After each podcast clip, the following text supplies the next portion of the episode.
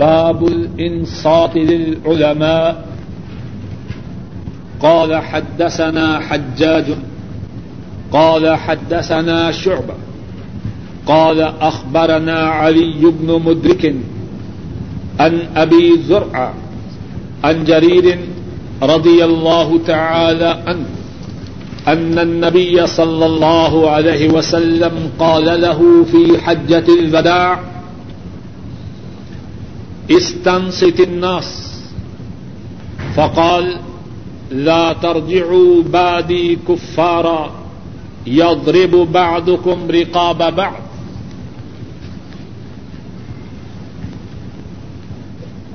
باب ہے اس بارے میں کہ علماء کے لیے خاموشی کے ساتھ علماء کی مجلس میں خاموش ہو کر بیٹھنے کے متعلق گزشتہ درس میں اسی باب کو پڑھا گیا اور اللہ کی توفیق سے اس حدیث کے جو راوی حضرت جریر ابن عبداللہ رضی اللہ تعالی عنہ ہیں ان کے متعلق گفتگو جاری تھی. گزشتہ درس میں جو بات ذکر کی گئی وہ مختصر طور پر یہ تھی کہ حضرت جریر رضی اللہ تعالی عنہ انتہائی اعلی سیرت و صورت والے تھے. حضرت عمر رضی اللہ تعالی عنہ ان کے متعلق فرمایا کرتے جریر یوسف هذه الامہ, حضرت جریر اس امت کے یوسف, اور جریر وہ سعادت مند وہ خوش نصیب ہیں ابھی نبی مکرم صلی اللہ علیہ وسلم کی مجلس میں پہنچے نہیں کہ ان کے متعلق زبان مبارک سے بشارت مل چکی. حضرت جریر فرماتے ہیں جب میں مدینہ طیبہ کے قریب پہنچا میں نے اپنی سواری کو بٹھایا, اپنے سامان سے اپنا جبہ نکالا, اپنے کپڑے نکالے پہنے اور مسجد نبوی کی طرف روانہ ہوں. داخل ہوتا ہوں تو کیا دیکھتا ہوں کہ نبی مکرم صلی اللہ علیہ وسلم خطبہ ارشاد فرما رہے ہیں اور مسلمان ٹکٹکی لگائے میری طرف دیکھ رہے ہیں. اپنے ساتھی سے دریافت کرتا ہوں کیا محمد صلی اللہ علیہ وسلم نے میرے متعلق کوئی بات فرمائی ہے؟ ساتھی کہتا ہے ہاں ہاں انہوں نے تیرا بہترین ذکر کیا ہے, انہوں نے فرمایا ہے ابھی ابھی تمہارے پاس یمن کا بہترین شخص آ رہا اور اس شخص کے چہرے پر ایسے ہیں گویا کے فرشتہ کی چھاپ ہو. جریر وہ خوش نصیب ہیں خدمت اقدس میں حاضری سے پہلے زبان مبارک سے ان کے متعلق بشارت مل چکی ہے. رسول کریم صلی اللہ علیہ وسلم کی خدمت میں حاضر ہوتے ہیں, آپ کے ہاتھ پر بیعت کرتے ہیں. صحیح بخاری میں ہے حضرت جریر رضی اللہ تعالی عنہ خود فرماتے ہیں بایعت رسول اللہ صلی اللہ علیہ وسلم علی اقام الصلاۃ و ایتاء الزکاۃ والنصح لکل مسلم. میں نے نبی مکرم صلی اللہ علیہ وسلم کی بیعت کی, اور بیعت کیا تھی؟ نماز کو قائم کروں گا, زکوٰۃ کو ادا کروں گا اور ہر مسلمان کے لیے خیر خواہی کروں گا. اب اس بیت پر کس طرح ثابت قدم رہتے ہیں؟ امام طبرانی بیان فرماتے ہیں ایک دن ان کا غلام ایک گھوڑا 300 درہم میں خرید کے لاتا ہے.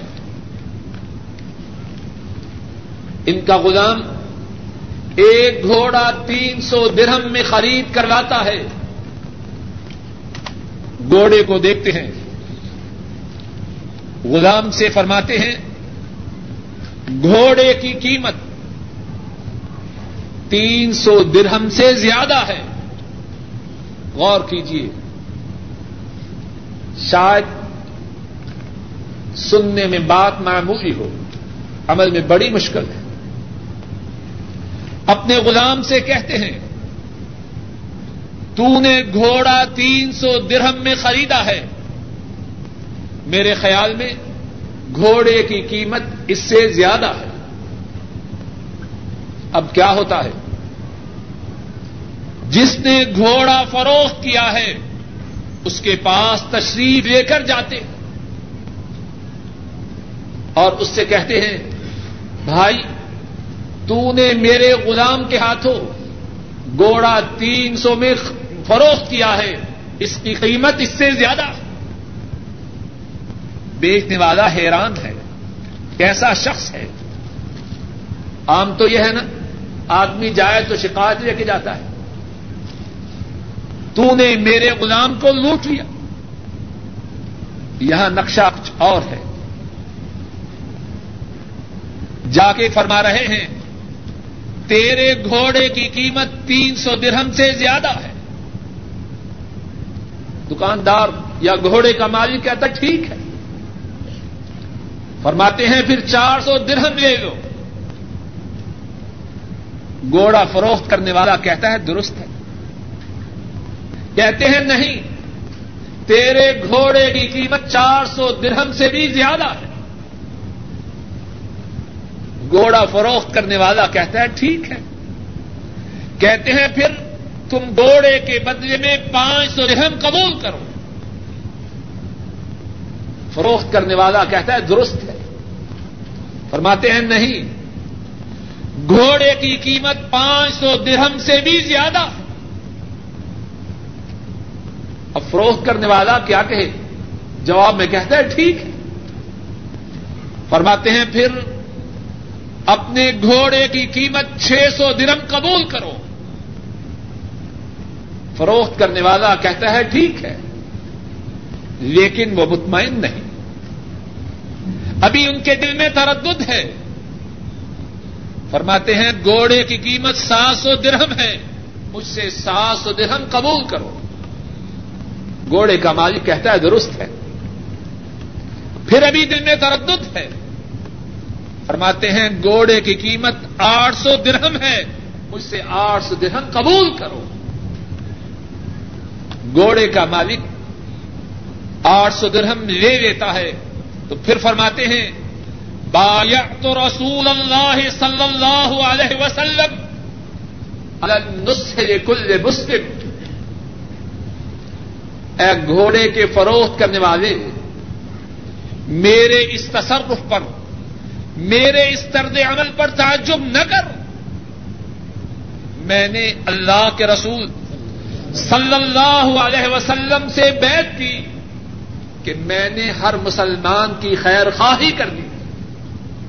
تو میرے دل میں یہ کھٹکا تھا کہیں ایسا نہ ہو جائے کہ گھوڑا خریدوں اور اس میں تیرا حق اس رقم سے زیادہ ہو جو تجھے ادا کی جائے, اسی لیے تجھے 800 درہم دے رہا. اور ایک دفعہ نہیں, ان کی زندگی کا رسول کریم صلی اللہ علیہ وسلم کے ہاتھ پر بیعت کرنے کے بعد دستور یہ تھا جب بھی کسی سے سودا کرتے, خواہ چیز فروخت کرتے یا خریدتے, فرماتے اے چیز کے فروخت کرنے والے یا اے چیز کے خریدنے والے سن، میں جو چیز فروخت کر رہا ہوں میری نظر میں اس کی قیمت اس چیز سے زیادہ پیاری ہے، اور اگر میں چیز خرید رہا ہوں یہ چیز میری نظر سے، یہ چیز میری نظر میں اس قیمت سے زیادہ عزیز و محبوب ہے جو میں تمہیں دے رہا ہوں۔ اب کیا دستور ہے؟ 100% نفع لے رہے ہیں اور قسمیں کھا رہے ہیں، اللہ کی قسمیں کاٹے بہتر ہے، بیڑا غرق ہو گیا۔ ان کا دستور، ان کی عادت مبارکہ یہ تھی جب بھی کوئی سودا کرتے،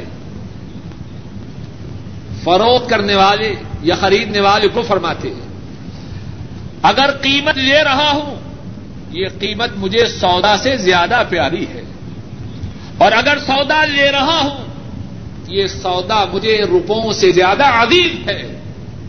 فاختر، اے بیچنے والے، اے خریدنے والے، اس سودا کے متعلق اچھی طرح چھان پھٹک کر لے۔ کتنا التزام ہے، کتنی پابندی ہے، اور کتنی وفاداری ہے اس عہد سے جو نبی کریم صلی اللہ علیہ وسلم سے کیا تھا۔ اور یہی جریر رضی اللہ تعالی عنہ رسول مکرم صلی اللہ علیہ وسلم کے ہاں اتنا مقام پاتے ہیں، صحیح بخاری میں ہے، خود بیان کرتے ہیں اور انہیں حق ہے کہ بیان کریں۔ فرماتے ہیں ما حجبنی رسول اللہ صلی اللہ علیہ وسلم منذ اسلم وما رآنی الا ضحک۔ فرماتے ہیں جب سے میں مسلمان ہوا ہوں اس کے بعد جب بھی میں نے اللہ کے رسول صلی اللہ علیہ وسلم سے ان کے گھر آنے کی اجازت چاہی آپ نے مجھے کبھی روکا نہیں۔ وما رآنی الا ضحک، اور جب بھی آپ نے مجھے دیکھا آپ کے چہرہ انور پر مسکراہٹ تھی۔ یہی جریر اس حدیث کے راوی ہے، اور حضرت جریر رضی اللہ تعالی عنہ ان کی زندگی کے روشن پہلوؤں میں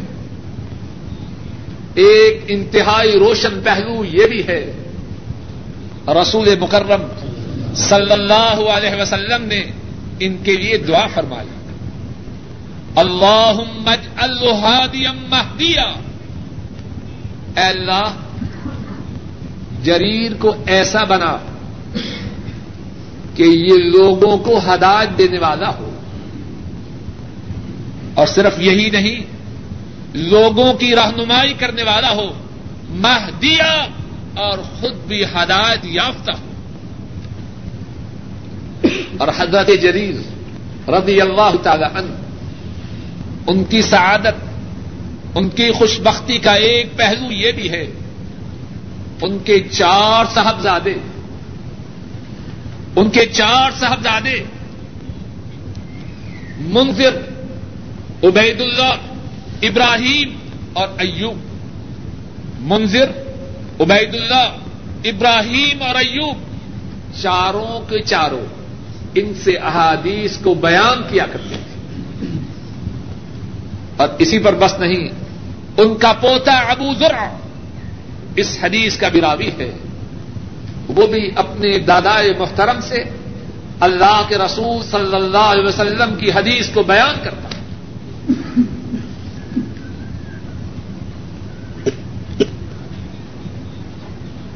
ان النبی صلی اللہ علیہ وسلم قال له فی حجۃ الوداع،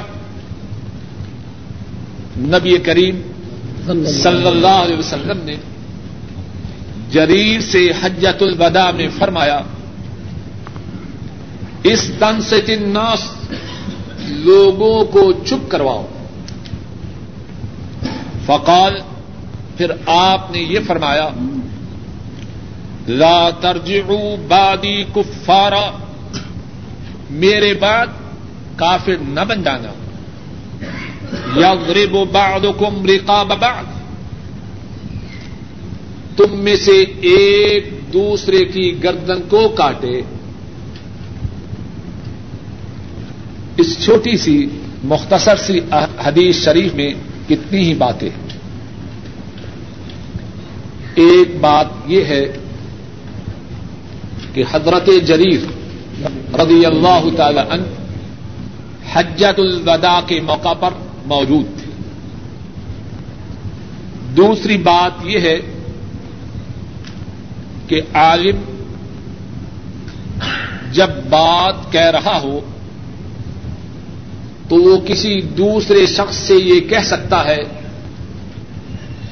کہ وہ مجمع کو، سامعین کو، حاضرین کو خاموش کروائے. ایک اور بات اس حدیث سے یہ معلوم ہوتی ہے کہ جب دین کی بات ہو رہی ہو اس وقت حاضرین کو چاہیے کہ خاموش رہیں. اور اس حدیث سے ایک اور بات بھی معلوم ہوتی ہے کہ جریر کی رسول کریم صلی اللہ علیہ وسلم کے ساتھیوں میں نمایاں حیثیت تھی. اسی کو سارے میں کسی کام کے کرنے کا حکم دیا جاتا ہے جس میں کوئی امتیازی پہلو ہو. ایک اور بات اس حدیث شریف سے معلوم ہوتی ہے، نبی کریم صلی اللہ علیہ وسلم اپنے دل میں امت کے لیے کتنی شفقت رکھتے ہیں. صرف انہی غلط کاموں سے نہیں روکتے جو اس وقت موجود تھے، بلکہ آئندہ جن غلط کاموں کے ہونے کا اندیشہ ہے ان سے بھی روک رہے ہیں. ایک اور بات اس حدیث شریف سے یہ معلوم ہوتی ہے کہ مسلمانوں کا ایک دوسرے کے گلا کو کاٹنا انتہائی بڑا گناہ ہے. آپ کیا فرماتے ہیں؟ میرے بعد کافر نہ ہو جانا کہ ایک دوسرے کی گردنوں کو کاٹنا شروع کر دو. مقصد کیا ہے؟ مسلمان بھائیوں کی گردنوں کو کاٹنا یہ کافروں کا شیوا ہے، مسلمانوں کا شیوا نہیں. تو معلوم ہوا کہ مسلمان کا مسلمان کو قتل کرنا انتہائی کبیرہ گناہ ہے.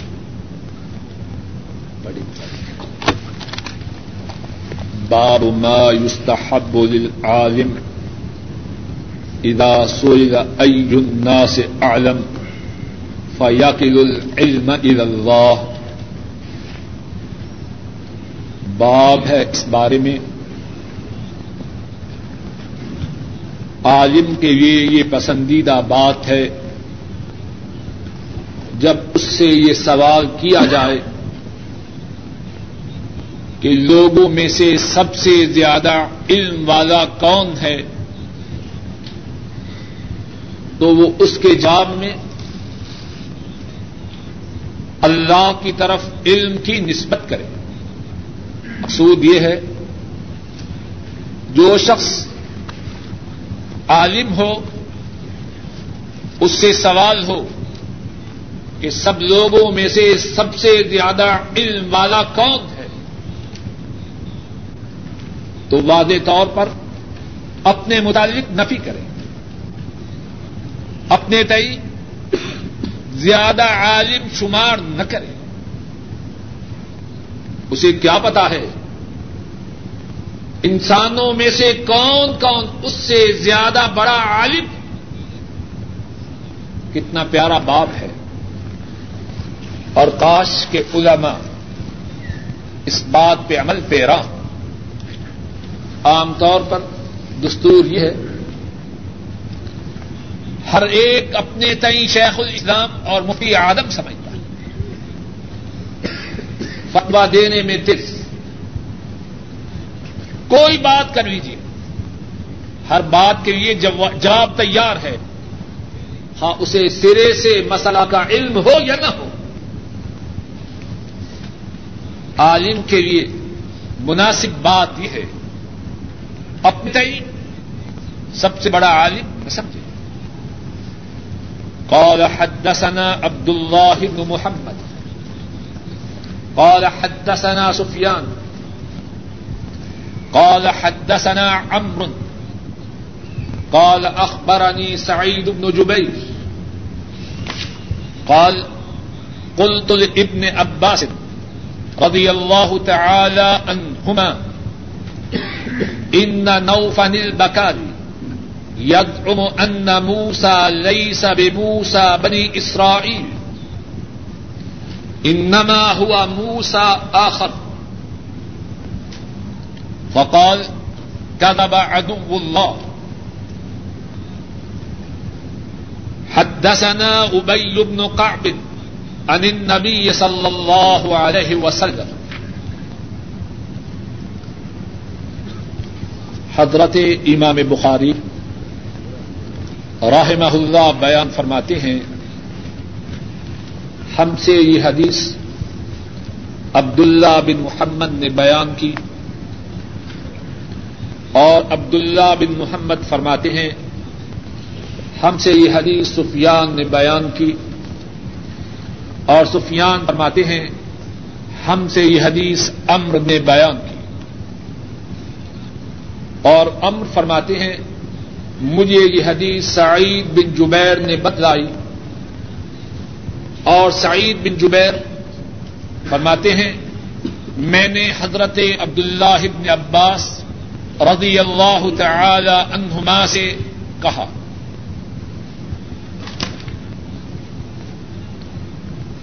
حدیث کے متن کے پڑھنے سے پہلے چاہتا ہوں کہ اس حدیث کی سند میں حضرت عبداللہ بن عباس رضی اللہ تعالی عنہما کہ جس عظیم شاگرد کا ذکر آیا ہے ان کے متعلق اللہ کی توفیق سے کچھ بات عرض کروں. حضرت عبداللہ بن مسعود رضی اللہ تعالی عنہما ان کے متعلق بات پہلے گزر چکی ہے. عبداللہ بن عباس رضی اللہ تعالی عنہما انہوں نے کتاب و سنت کا علم حاصل کیا،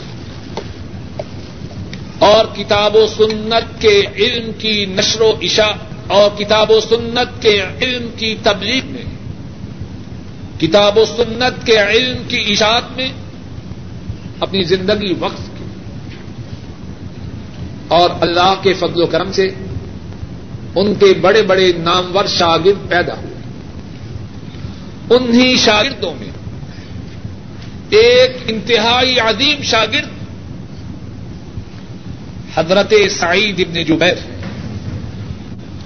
اور وہی حضرت سعید ابن جبیر جنہوں نے یہ حدیث حضرت عبداللہ ابن عباس رضی اللہ تعالی عنہما سے بیان فرمائی ہے. علی بن مدینی فرماتے ہیں حضرت عبداللہ ابن عباس رضی اللہ تعالی عنہما ان کے شاگردوں میں کوئی شاگرد سعید بن جبیر کی ٹکر کا نہ تھا.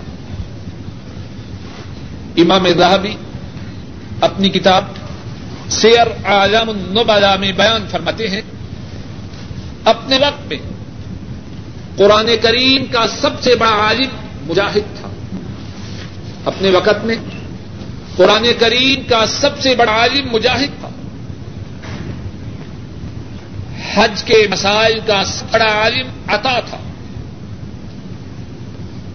حلال اور حرام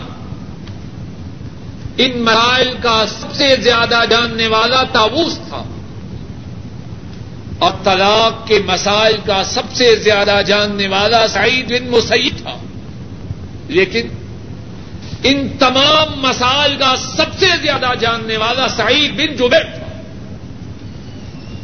مجاہد قرآن کے سب سے بڑے عالم، عطا مسائل حق کے سب سے زیادہ جاننے والے، تاوس حلال و حرام سے سب سے زیادہ باخبر، سعید بن مسیب مسائل طلاق میں سب سے زیادہ ماہر، لیکن سعید بن جبیر رحمہ اللہ قرآن کریم کے جاننے میں، مسائل حج کے علم میں، حلال و حرام کی واقفیت میں، مسائل طلاق کی آراہی میں مجاہد سے، عطا سے، تاووس سے، سعید بن مسیب سے، چاروں سے بڑے ہوئے۔ اور سعید بن جبیر وہ ہیں، کوفہ میں رہتے ہیں، کوفہ کے لوگ حضرت عبداللہ بن عباس رضی اللہ تعالی عنہما ان کی خدمت میں آتے ہیں، دین کا کوئی مسئلہ دریافت کرتے ہیں، فرماتے ہیں تم مجھ سے سوال کرتے ہو اور تمہاری ٹیم میں سعید بن جبیر موجود ہے، جب تمہارے ہاں سعید بن جبیر موجود ہیں اس سے پوچھو عبداللہ ابن عباس سے سوال نہ کرو۔ اور اسی پر بس نہیں، مجاہد فرماتے ہیں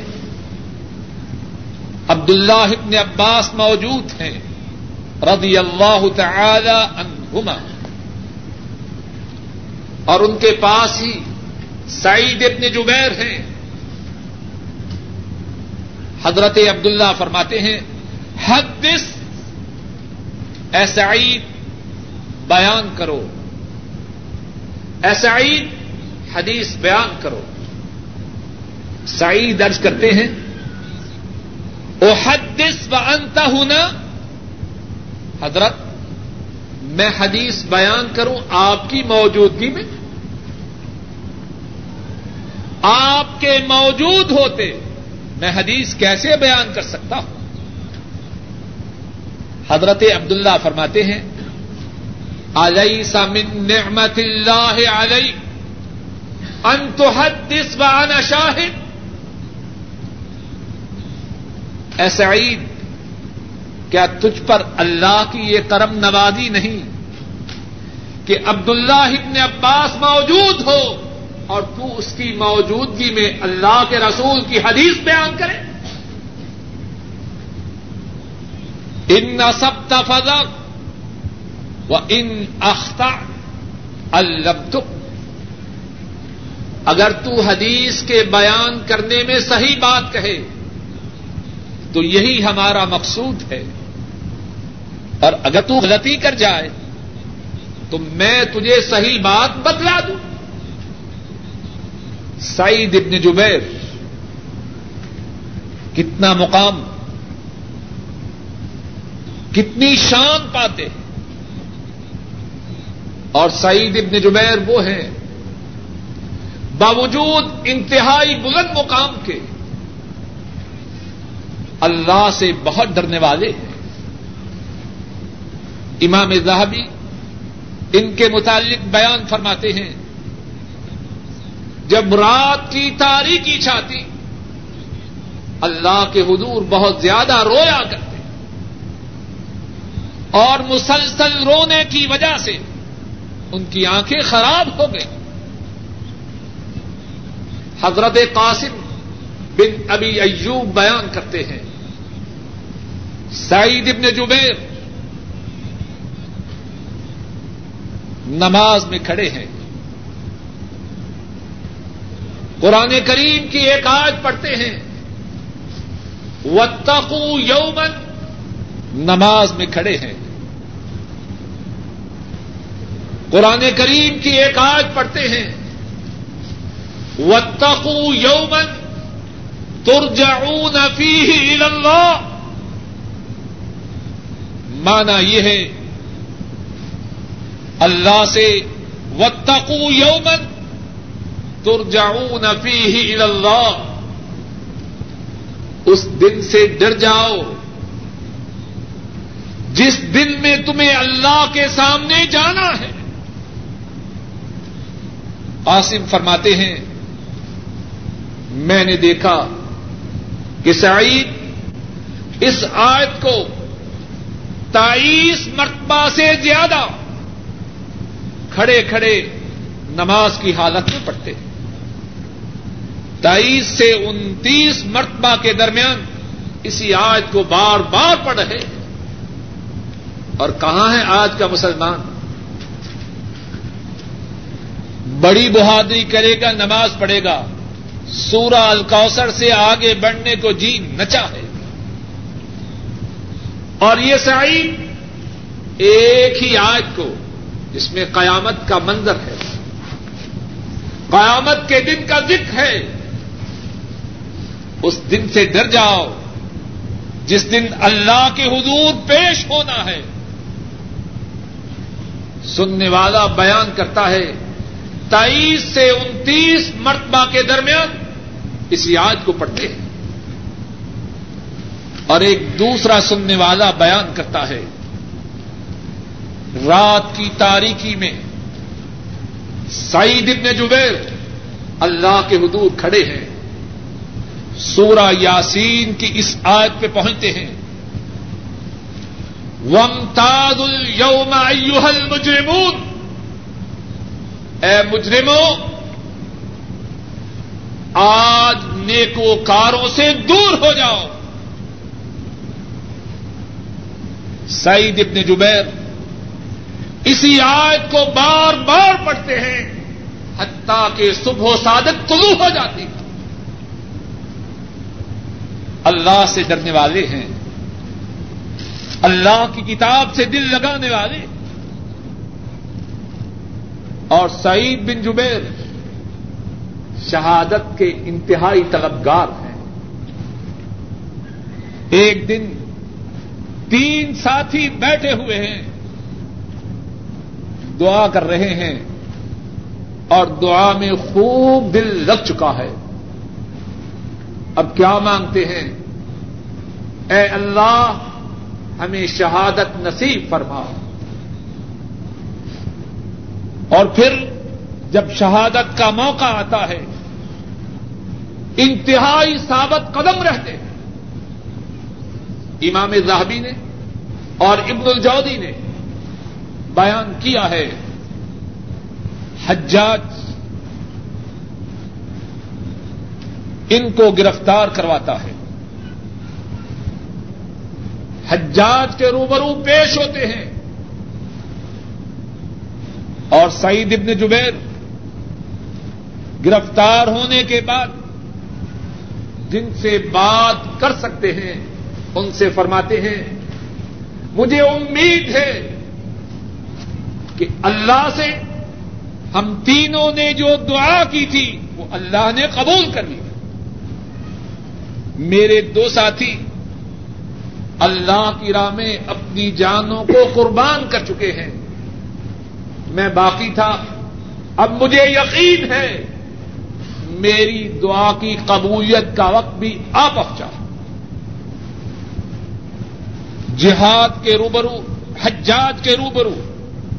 حجاج کے روبرو پیش ہوتے ہیں، حجاج کہتا ہے انت شقی ابن قصی، تو بدبخت ہے، ٹوٹا ہوا ہے۔ ان کا نام کیا ہے؟ سعید، اور سعید کا معنی کیا ہے؟ خوشبخت، اور جبیر ان کے باپ کا نام ہے جوڑا ہوا۔ حجاج بدبخت، وہ کہتا ہے انت شقی ابن قصی، تو بدبخت ہے، ٹوٹا ہوئے کا بیٹا ہے۔ فرماتے ہیں انا سعید بن جبیر، میں سعید ہوں، میرے باپ کا نام جبیر ہے۔ حجاج جواب میں کہتا ہے اللہ انت شقی بن قصی، معاذ اللہ تو شقی ہے، بدبخت ہے، اور معاذ اللہ تو ٹوٹے ہوئے کا بیٹا. کیا فرماتے ہیں؟ میری ماں کو میرے نام کی خبر حجاج سے زیادہ، میری ماں نے میرا نام سعید رکھا، اگر تو نام کو بدلتا ہے بدلتا رہ، میرا نام تو وہ ہے جو میری والدہ نے رکھا. حجاج کہتا ہے ما تقول فی محمد صلی اللہ علیہ وسلم، محمد کے بارے میں تیری رائے کیا ہے؟ فرماتے ہیں تعنی النبی صلی اللہ علیہ وسلم، تیری مراد محمد سے نبی مکرم صلی اللہ علیہ وسلم ہے. حجاج کہتا ہے نعم، ہاں میری مراد وہ ہی ہے. فرماتے ہیں سید ولد آدم المصطفیٰ خیر من بقی وخیر من مدا، وہ آدم کی اولاد کے سردار ہیں. المصطفیٰ اللہ کی طرف سے چنے ہوئے، خیر من بقی جتنے لوگ باقی ہیں ان تمام سے بہتر ہیں. وخیر من مدا، اور جتنے پہلے گزر چکے ہیں ان تمام میں سے بھی سب سے بہترین. حجاج کہتا ہے فما تقول فی ابی بکر الصدیق رضی اللہ تعالی عنہ، ابو بکر صدیق ان کے متعلق تو کیا کہتا ہے؟ فرماتے ہیں وہ صدیق ہیں، اللہ کے رسول کے خلیفہ ہیں. اللہ کے رسول صلی اللہ علیہ وسلم کے طریقے پہ کاربند رہے، نہ انہوں نے اللہ کے رسول صلی اللہ علیہ وسلم کے طریقہ میں اضافہ کیا نہ اس میں کمی کی. عمر فاروق رضی اللہ تعالی عنہ، ان کے متعلق حجاج سوال کرتا ہے. حضرت سعید رضی اللہ تعالی عنہ ان کی شان میں بھی تعریفی کلمات فرماتے ہیں. عثمان غنی رضی اللہ تعالی عنہ ان کے متعلق سوال کرتا ہے. حضرت سعید ان کے متعلق بھی تعریفی کلمات کہتے ہیں. حضرت علی رضی اللہ تعالی عنہ ان کے متعلق سوال کرتا ہے. حضرت سعید ان کی تعریف میں بھی الفاظ بیان کرتے ہیں. اب پھر حجاج کہتا ہے بتلا میرے بارے میں تیری رائے کیا ہے؟ ذرا غور کیجیے، بیان کرنے کو اور سننے کو یہ بات آسان ہے. تصور کیجیے کہاں کھڑے ہیں، کون سوال کر رہا ہے اور کس کے متعلق سوال کر رہا ہے. یہ شہادت کے طلبگار سے سوال ہے. حجاج کہتا ہے میرے بارے میں تیری کیا رائے ہے؟ فرماتے ہیں انت اعلم بنفسک، تجھے اپنے متعلق مجھ سے زیادہ خبر ہے، تو اپنے آپ کو جانتا نہیں، اپنے متعلق تو مجھ سے زیادہ بہتر جانتا ہے. حجاج اس جواب پہ مطمئن نہیں ہوتا، کہتا ہے بس علمک، میرے متعلق تمہارے جو ریمارکس ہیں ان کو بیان کر. فرماتے ہیں اذن نسوک ولا نسرک، ہمارے جو ریمارکس ہیں ان کو سن کر تو خوش نہیں ہوگا، ہمارے ریمارکس تیری طبع نازک پہ گراں ہوں گے، ہمارے ریمارکس تیری طبع نازک پہ گراں ہوں گے۔ حجاج مصر ہے، پھر کہتا ہے بس علمک، اپنی رائے کا اظہار کرو۔ فرماتے ہیں مجھے اپنے متعلق رائے کے اظہار سے معذور سمجھو، مجھ سے اپنی متعلق رائے کا اظہار نہ کرواؤ، مجھے اس سے معافی دو۔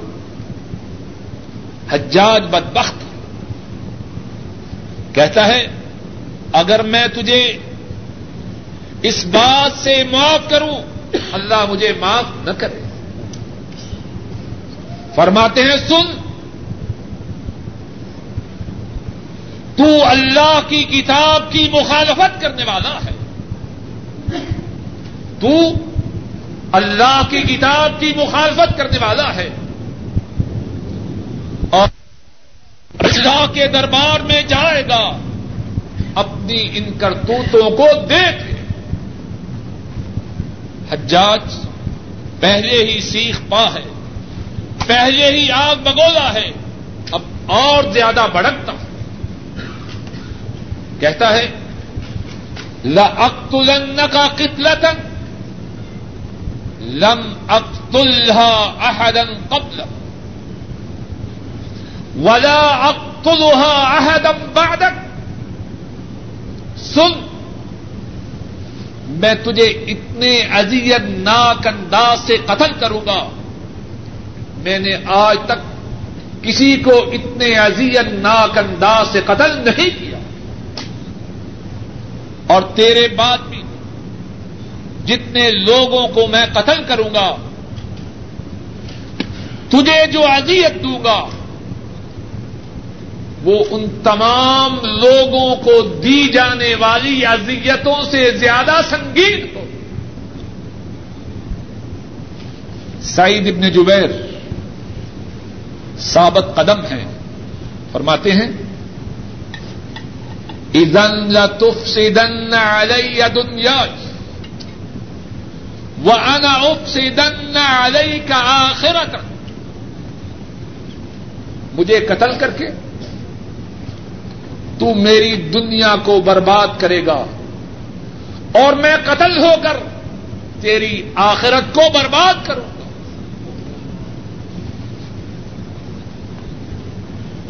حجاج غضبناک ہے، اپنے غلام سے کہتا ہے علی بالسیف والنت، تلوار اور چمڑے کی چادر لائی جائے تاکہ سعید کا کام تمام کیا جائے۔ حجاج اپنا منہ موڑتا ہے، سعید ابن جبیر ان کے ہونٹوں پہ مسکراہٹ ہے، ہنس رہے ہیں۔ حجاج پلٹتا ہے اور کہتا ہے مجھے یہ بات پہنچی ہے کہ تو مسکرایا نہیں۔ فرماتے ہیں نہیں میں مسکرایا۔ حجاج کہتا ہے ما اضحکک عند قتل، اب تیرے سامنے قتل ہے، اس موقع پر تیری مسکراہٹ کا سبب کیا ہے؟ حضرت سعید فرماتے ہیں میں اس بات پہ مسکرا رہا ہوں کہ اللہ کے خلاف بغاوت میں تو کتنی جرأت کا مظاہرہ کر رہا ہے، اپنی بدتمیزی میں اللہ کے روبرو اپنی بدتمیزی میں تو کتنی بے باکی کا مظاہرہ کر رہا ہے، اور اللہ تیری اس بدتمیزی کے باوجود کتنے تحمل سے، کتنی بردباری سے تجھے ڈھیل دے رہے۔ غلام کو حکم دیتا ہے ان کو قتل کر دو, سعید کو قتل کر دو. سعید قبلہ رخ ہوتے ہیں, زبان پہ ہے وجہت وجہی للذی فطر السماوات والارض حنیفا مسلما وما انا من المشرکین. میں نے اپنا چہرہ اس ذات کے سامنے پھیرا ہے جس نے آسمان و زمین کو پیدا کیا ہے, حنیفہ میں ساری کائنات سے کٹ کر ان کی طرف متوجہ ہوں, مسلمہ ان کے لیے مطیع و فرما بردار ہوں, وما انا من المشرکین اور میں اللہ کے ساتھ کسی کو شریک نہیں ٹھہرانے والا. حجاج غضبناک ہے, حکم دیتا ہے قبلہ سے سعید کے چہرے کو موڑ دو, مرے تو قبلہ رخ ہو کے نہ مرے. حکم ہوتا ہے, تعمیل ہوتی ہے. اب سعید ابن جبیر ان کی زبان مبارک پر ہے اینما تولوا فثم وجہ اللہ, جس طرف بھی تم اپنے منہ کو پھیرو اللہ کا چہرہ اسی طرف. غضبناک ہے, حکم دیتا ہے سعید کو منہ کے بل زمین پہ اوندا کرو. حکم کی تعمیل ہوتی ہے. سعید ابن جبیر ان کی زبان مبارک پر ہے منہا خلقناکم وفیہا نعیدکم ومنہا نخرجکم تارۃ اخری, اسی مٹی سے ہم نے تم کو پیدا کیا ہے. منہا خلقناکم, اسی مٹی سے ہم نے تم کو پیدا کیا ہے. وفیہا نعیدکم, اسی مٹی میں ہم تم کو پلٹائیں گے. ومنہا نخرجکم تارۃ اخری, اور پھر اسی مٹی سے